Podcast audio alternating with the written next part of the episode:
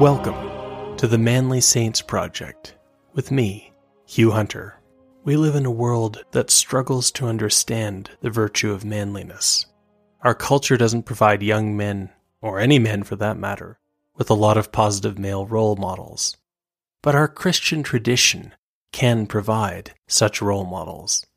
The stories of the saints provide example after example of manly virtue. Telling these stories is what the Manly Saints Project is all about. If you enjoy my work, please consider signing up and supporting me on Substack, or click the link in the show notes to buy me a beer.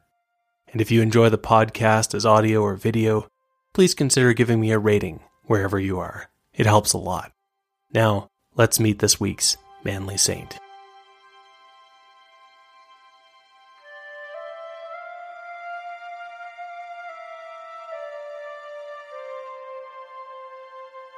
Join me today to meet two unbreakable soldier saints and a doomed prince. Names Maximian and Bonosus. Lives died 363 AD. Status Saints. Feast August 21st. The invasion had been a disaster. The Emperor Julian, whom we remember as Julian the Apostate, was dead. His plan to conquer Persia and use the glory of that victory to turn Rome back to the old pagan ways had failed. Now, the leaderless and outnumbered Roman army was deep in the territory of their Sassanid Persian enemies. The situation was so bad that many of the powerful men in the army didn't even want the title of emperor. Finally, they found someone willing to be emperor Jovian, formerly one of Julian's senior officers and elite bodyguards. And so, on the long march out of Persia, Jovian worked things out with the Persian king of kings, Shapur II. Shapur wanted many things in return for letting the Romans go home. One of the things he asked from Jovian was a betrayal. When a foreigner was accepted in Rome as a suppliant seeking sanctuary, the Romans regarded it as a sacred duty to never abandon their guest. But the new Emperor Jovian was desperate when Shapur II demanded that he hand over the suppliant, Prince Hormisdas, Jovian agreed. It was a betrayal so shameful, so shocking to the Roman mindset, that historian David Woods has argued that commentators of the time wrote around the incident, not willing to admit, even to themselves, that Rome had been reduced to this. Hormisdas, the man who had been betrayed, was the brother of the Persian king. He had been a key part of Julian's strategy going into Persia. Hormisdas could speak to Persian city leaders and negotiate their surrender. He was also a talented officer. Shapur had wanted Hormisdas dead from the start and had sent the Surena that is, the patriarch of one of Persia's powerful clans, to ambush Hormisdas as he crossed the Euphrates with a detachment of heavy cavalry. It might have worked, but Hormisdas had that most important quality in a commander luck.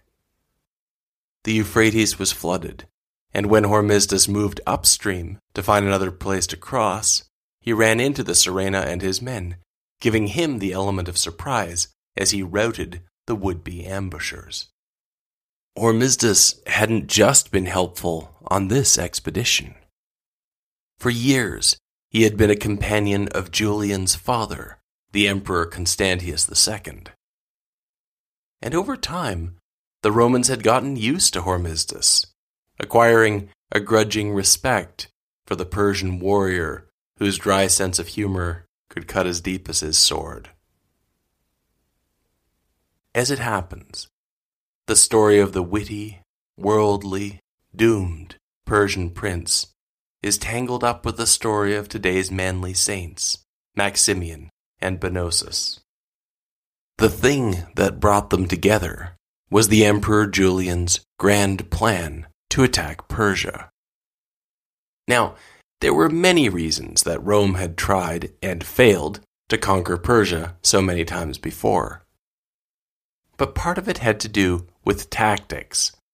And that part went way back, back to when Rome was a republic and the Persians were called Parthians. The backbone of the Roman military was the heavy infantry unit, the legionary. Legionaries could engage at medium range with throwing or stabbing spears, and up close with swords. But the Persians used a kind of unit that made life difficult for the legionaries the mounted archer. Persian archers would ride around the field, firing arrow after arrow, even shooting while they were retreating, the so called Parthian shot. Now, since neither the Romans nor the Persians had developed the stirrup, mounted troops did not have the striking power of infantry. But the Persian horse archers could wear down the legionaries with arrows. Then, when the legions were worn out, it was time for a charge by the other part of the Persian military, the heavy cavalry. Rome had been working on ways to counter Persian tactics. The Sixth Legion, the Legion of Maximian and Bonosus, was a part of this military experiment. These legionaries had received additional training as darters. Behind their red shields, each legionary held a number of lead weighted darts, shaped a little like what you'd toss at a dartboard today. Only these darts were much larger, big enough to kill a man, or even to cripple one of the fast moving Persian horses. The idea was that when the horse archers came in, the legionnaires could fire back, knock many of them off their horses, then advance to finish them off. Rome was also developing its cavalry. There had always been riders, but now Rome wanted to match the Persian heavy cavalry. Hormisdas had grown up fighting in armor on horseback, and in time he came to lead a detachment of heavily armored riders. Hormisdas had fled from Persia decades before. The Romans were glad to accept him as a suppliant, not least because they recognized his potential value. There might come a time, after all, when they were in a position to substitute him for the current king of Persia. It wasn't a job that just anyone could do. A Persian king needed to be a member of the house of Sassan, and a fierce man, a warrior, and a hunter. Hormisdas checked all the boxes. It was just a bonus that he could also train the Roman heavy cavalry. And so, under the Emperor Julian's father, Constantius II, Hormisdas had fought alongside the Romans. That was how he came to accompany Constantius II to the city of Rome. It would be Constantius II's first visit to the city of Rome itself. It had been a long time since the emperors were ethnic Romans. Constantius gawped at the beautiful architecture, stopping in front of a statue of the long gone Emperor Trajan on his horse. Constantius told Hormisdas he would like a horse like that too.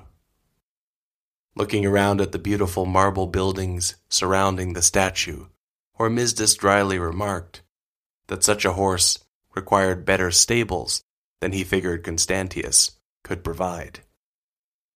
As for his own thoughts on Rome, Hormisdas kept them to himself. The best part of the trip, he said, was learning that even in Rome, men were mortal. It was also on that trip to the city of Rome that Hormisdas revealed his growing religious awareness. Hormisdas and his men had played such an important role in one of the emperor's victories that they were given the honor of preparing placards to show the Romans what had happened. Constantius II expected to be drawn as a conqueror, with Hormisdas playing an important role too. Instead, Hormisdas depicted them all as ordinary mortals, and had the hand of God turning back the barbarians. The paintings caused a minor scandal, but Romans wrote it off as just another odd Persian quirk. A few years later, Constantius II died. His son Julian came to power. Julian shocked the empire with his reversion to paganism. And then Julian began planning what was supposed to be his legacy project, his Persian expedition. It was then that the story of Hormisdas and of Maximian and Bonosus came together. The Sixth Legion were probably running cavalry drills with Hormisdas's heavy cavalry. It was the year 363 AD.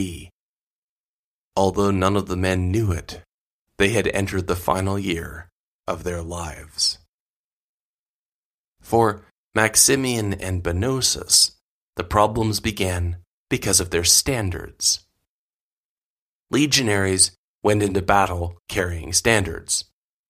For a long time, those standards had been golden eagles. Now, these eagles were not mere symbols, they were military gods, gods who warded the legions as they marched out beyond the domain of the gods of Rome. But that had changed under the first Christian emperor, the Emperor Julian's uncle, who received a vision inviting him to conquer under a new symbol. This was the labarum, a symbol that looks like an X drawn over a capital letter P. The letters are the Greek chi and rho, the first two letters in the word Christos. Now, the Sixth Legion had adopted the labarum as their standard.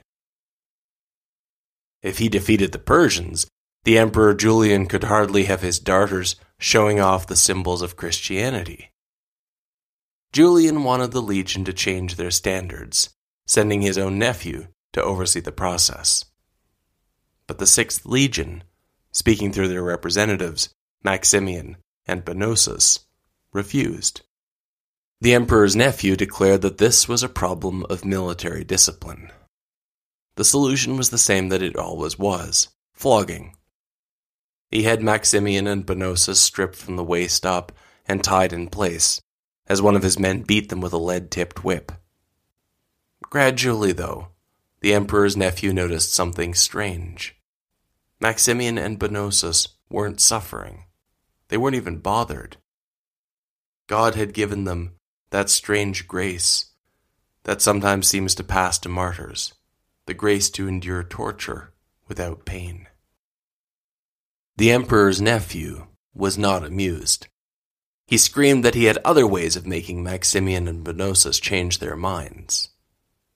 He ordered a cauldron of pitch to be boiled, intending on dunking the two officers into the boiling liquid. But when they were forced into the cauldron, Again, Maximian and Bonosus seemed undisturbed. Someone checked, and the pitch wasn't even uncomfortably hot. This was Christian sorcery, the Emperor's nephew told everybody. He reassured the watching soldiers of the Sixth Legion that pagan priests could do the same thing. He had his priests heat up the cauldron of pitch, then step into it. Only, when they did it, they were scalded by the boiling liquid. As you read the early account of the martyrdom of Maximian and Bonosus, it's hard not to start chuckling. It's strange to think of the story as a comedy, since at the end, Maximian and Bonosus are executed. They're beheaded. What's funny is the story of the two indestructible soldiers cheerfully going from one ineffective torture to the next, as the Emperor's nephew plucks at his beard in frustration. The Emperor's nephew tries to burn them with quicklime, but it won't work. He tries to starve them and get them to eat bread consecrated to idols. The Christians simply fail to get hungry. By the end of the story, the emperor's nephew is so demoralized he just tells Maximian and Bonosus about things he's thought of that he could do. He could have them thrown to wild beasts. He could have them put into an oven. Maximian and Bonosus calmly agree.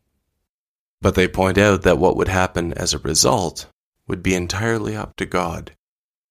And the emperor's nephew is so totally demoralized that he doesn't even have the energy to argue the point. Often, in a comedy, there is a character who plays the role of straight man. He's the only one who sees what is going on and reacts like the audience would react. And because of that, he grounds the story. There is a straight man in the outrageous story of the martyrdom of Maximian and Bonosus and it is none other than the doomed prince, Hormisdas. As the emperor's nephew schemes to find ever more elaborate torture scenarios, and as Maximian and Bonosus cheerfully remain unhurt, Hormisdas seems to be the only one to appreciate that they are surrounded by wonders. He visits Maximian and Bonosus in prison. In a few days, they will be beheaded. In a few months, Hormisdas will be given over to the Persians for torture and death. But at this moment, no one is quite sure what will happen next. We might expect a witty one liner from the Persian prince. But instead, he says the right thing, the really important thing. Pray to the Lord for me, a sinner, says Hormisdas to Maximian and Bonosus, that I, too, may be saved.